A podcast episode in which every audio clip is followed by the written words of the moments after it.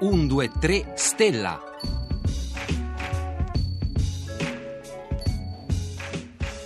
Chi è il professore di oggi? Allora, il professore di oggi intanto è un fisico, quindi è uno scienziato, tra l'altro è autore di, diver- di alcuni libri di cui abbiamo parlato anche qui a Radio Trescenza, per esempio quello scritto con Alessandra Celletti, Pianeti per caso, pubblicato dalla UTET. Ma il nostro ospite è anche un socio fondatore di una libreria romana, la libreria Assaggi, che ha, una, ha scelto di avere una forte vocazione eh, per la scienza e allora oggi il nostro professore ci aiuta a trovare libri, ebook, applicazioni su smartphone e ogni altro ausilio che può aiutarci a diventare eh, astrofili, ossia amanti dell'osservazione del cielo. Buongiorno Ettore Perozzi. Buongiorno a tutti. Ettore Perozzi, cominciamo dai libri tradizionali?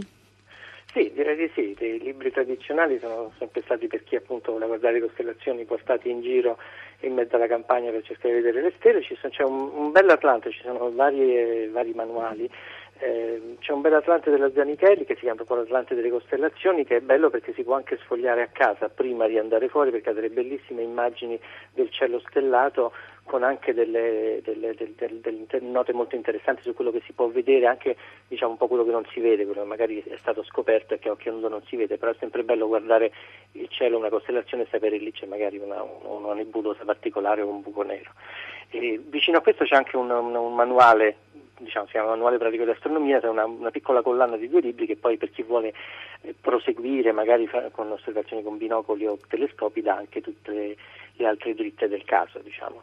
Eh, questo da un punto di vista proprio classico. Quindi di, eh, di manuali classici, poi noi sì, li scriveremo su, sul nostro sito, questo elenco che lei sta, che sta facendo, lo dico agli ascoltatori.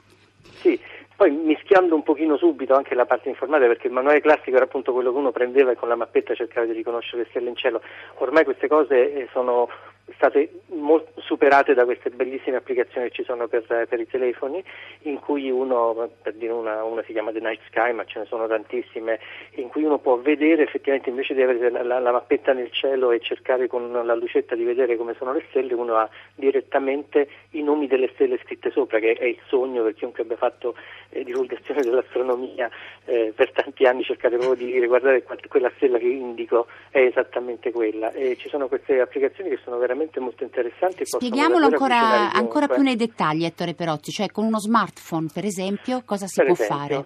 Per esempio uno si scarica queste applicazioni che costano so, prezzi ridicoli e cosa succede? Che uno ha, eh, loro hanno un GPS, eh, il GPS del telefonino dà le coordinate a questo punto con pochi conti di astronomia sferica che sono quelli classici, uno può puntare il telefonino proprio verso, verso una certa stella, un punto luminoso nel cielo e apparirà scritto che cos'è e quindi è, è, è, diciamo, cercare di farlo a mano è sempre difficile perché quando due persone, quando uno indica col, indica col, dito, poi due persone vicine vedono due stelle diverse, è stato sempre il solito problema di chi cercava di insegnare a riconoscere le costellazioni questo viene risolto perché poi uno lo vede scritto. È anche divertente perché così uno può per esempio riconoscere i pianeti, insomma un pianeta come Saturno è abbastanza difficile da, da riconoscere rispetto a una stella, invece qui c'è riportato tutto e c'è riportato al momento, cioè al giorno, mentre molto spesso può capitare che nei manuali classici si danno le mappe che ne so, come riconosci i pianeti durante tutto l'anno, bisogna fare un po' di conti e magari è facile sbagliarsi. Quindi questo è stato veramente un grande progresso dal punto di vista proprio di, di avvicinare le persone alle stelle e di fare in modo che chiunque possa uscire e anche dal terrazzo di casa sua e vede una stella e dice ma quello cos'è una stella, un pianeta, come brillante? Perché le classiche domande che ci si, ven- ci si pone sempre e si- ci si dispiace che non sia vicino un astronomo che possa rispondere al volo, e beh, adesso queste applicazioni lo fanno. E un'altra cosa che fanno per esempio è anche diciamo, è un po' una, le nostre stelle artificiali che sono i satelliti, per esempio la Stazione Spaziale Internazionale che è un, una bella stella luminosa nel cielo, anche lì ci sono applicazioni, per esempio Space Junk, in cui danno le posizioni, perché uno può uscire e vedere magari una stella brillante nel cielo che si muove, beh non è una stella, ma è una, una, uno, una stella artificiale, diciamo. Ecco, eh, Ettore Perozzi, continuiamo allora con i libri. Abbiamo detto dei manuali sì. come l'Atlante delle Costellazioni e il manuale sì. pratico di astronomia, entrambi pubblicati da Zanichelli. Abbiamo parlato sì. delle applicazioni che possono essere scaricate su tablet o su smartphone che puntando direttamente verso il cielo attraverso l'ausilio di un GPS ci dicono immediatamente qual è il nome di quella costellazione o addirittura di un satellite artificiale che si può trovare in quel momento visibile eh, nel nostro eh, cielo. Invece, sempre tornando ai libri cartacei, cartacei o anche sì. agli ebook, mi dica lei, per i più piccoli, dividendo i bambini dai ragazzi? Sì, beh, su quello ci sono delle belle, belle, pubblicazioni, per esempio c'è un libro scritto a quattro mani da Umberto Guidoni eh, su, che, che, si chiama, è pubblicato editoriale Scienza, che si chiama L'astro libro dell'universo, scritto insieme ad Andrea Valente, è un po' una storia, è vero, della, della, dello spazio, dell'universo, dell'esplorazione spaziale, però alla fine c'è una parte molto bella con delle, con delle eh, mappe stellari fatte proprio per i ragazzi, per a, a invogliarli dopo gli entusiasmati con le imprese spaziali a, a, guardare il cielo. E poi per i più piccoli ancora ci sono due bellissimi librini di, di Lara Albanese illustrati molto belli, proprio dedicati alle costellazioni. Uno si chiama L'Orsa Maggiore e Carlo Minore e l'altro si chiama La Via Lattea. Quindi insomma questo abbiamo coperto Edit- un po' tutte editore? le età. Editore? Ah sì sì scusa, l'editore è la... Ehm, Yacabook. Esatto. Quindi abbiamo ricordato per i ragazzi, lei ci ha consigliato il libro dell'astronauta italiano Umberto Guidoni, che gli ascoltatori della Scienza conoscono bene, in collaborazione con Andrea Valente, L'astrolibro dell'universo editoriale Scienza e per i più piccoli due libri di Lara Albanese, Orsa Maggiore Carro Minore, Via Lattea dell'editore Iaca Book. Um, Ettore Perozzi, um, un libro di storia dell'astronomia che può essere diciamo, uno strumento non solo utile ma anche insomma, aumentare le nostre conoscenze anche di come l'uomo ha imparato a guardare il cielo, a conoscerlo? Sì, questo è un argomento che è sempre stato affascinante per due motivi. Primo perché appunto ci, ci sono dei libri che possono rispondere, un, un libro famoso di, di Luce cioè, proprio sull'origine delle costellazioni, cioè chi è che si è inventato per primo i nomi che noi troviamo nelle costellazioni che risalgono a tempi antichissimi e nonostante tutti i tentativi, a un certo punto siamo tentati di dargli anche i nomi dei santi, hanno resistito fino ad oggi. Questo è una, un bellissimo viaggio nel tempo che è in questo eh, famoso libro di, di, di, Luce che è un po' eh, vecchio, non è proprio nuovo, però l'argomento è sempre attuale, eh, che appunto lega, lega cerca di dare una risposta a tutto questo legandolo poi a, alla, alla, grande civiltà minoica e, e, al mito di Atlantide perché la civiltà minoica scomparve, da, scomparve da, un, da, un, giorno all'altro in seguito all'eruzione del vulcano di Tera che era vicino a Creta. E quindi questo è un grande classico. Un sì, altro, no, ricordiamo, mi perdoni Ettore Perozzi, sì. il titolo di questo libro è anche La casa editrice. Sì, si chiama La fine di Atlantide che è della Newton Compton. Mm.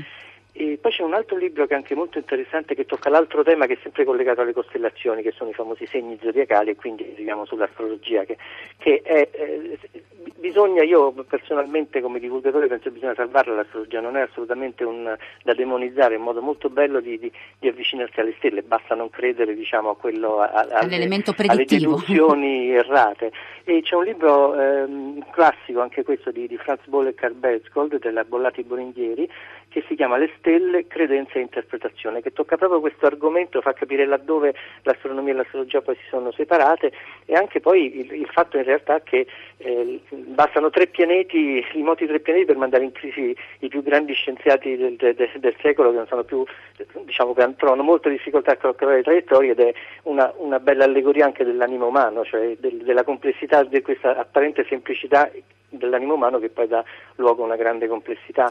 Eh, su questo per esempio c'è anche una, un altro libro molto bello di Dava Sobel che si chiama Pianeti in cui a un certo punto proprio per utilizza l'astronomia per descrivere le persone, a un certo punto descrivendo Galileo dice nel suo tema astrologico Galileo è il sole nei pesci e la luna nell'ariete, indice di una persona dalla grande immaginazione, indipendenza e fiducia in se stesso, una mente infaticabile, un pioniere in grado di oltrepassare le frontiere sconosciute, un avventuriero e un guerriero dei cieli. Lei... Dava Sobel, Pianeti della Rizzoli. Rizzoli. Pianeti della Rizzoli, lei lo osserva il cielo anche ad occhio nudo, naturalmente.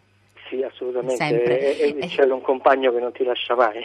Ettore Perozzi, abbiamo 40 secondi. Non sì. facciamo a tempo a parlare dei, dei, planetari, quanto è utile regalarli a un bambino, eccetera. Però le faccio una domanda invece un po' più sì. banale. E, mettere la mappa del cielo, magari che si illumina di notte sul soffitto dove dormono i nostri bambini, può funzionare? Assolutamente affascinante, sì, è una cosa che anche loro chiedono molto e appunto questi piccoli planetari cercateli, per esempio lo Star Theater, sono delle cose meravigliose che non hanno bisogno di una cupola, proiettano il cielo su una stanza qualsiasi e sono uno spettacolo meraviglioso. Ecco, lo Star Theater è appunto la proiezione di un planetario. Grazie Ettore Perozzi, fisico, autore del libro Pianeti per caso con Alessandra Celletti, socio fondatore della libreria Saggi di Roma, che è appunto una libreria a vocazione scientifica. Io vi auguro un buon fine settimana come Radio Trescenza, ci ritroviamo lunedì, ma voi continuate ad ascoltare Radio 3 adesso con, con Marina Lalovic e Radio Tremondo e naturalmente per tutto il eh, weekend. Grazie per essere stati con noi, Rossella Panarese vi saluta.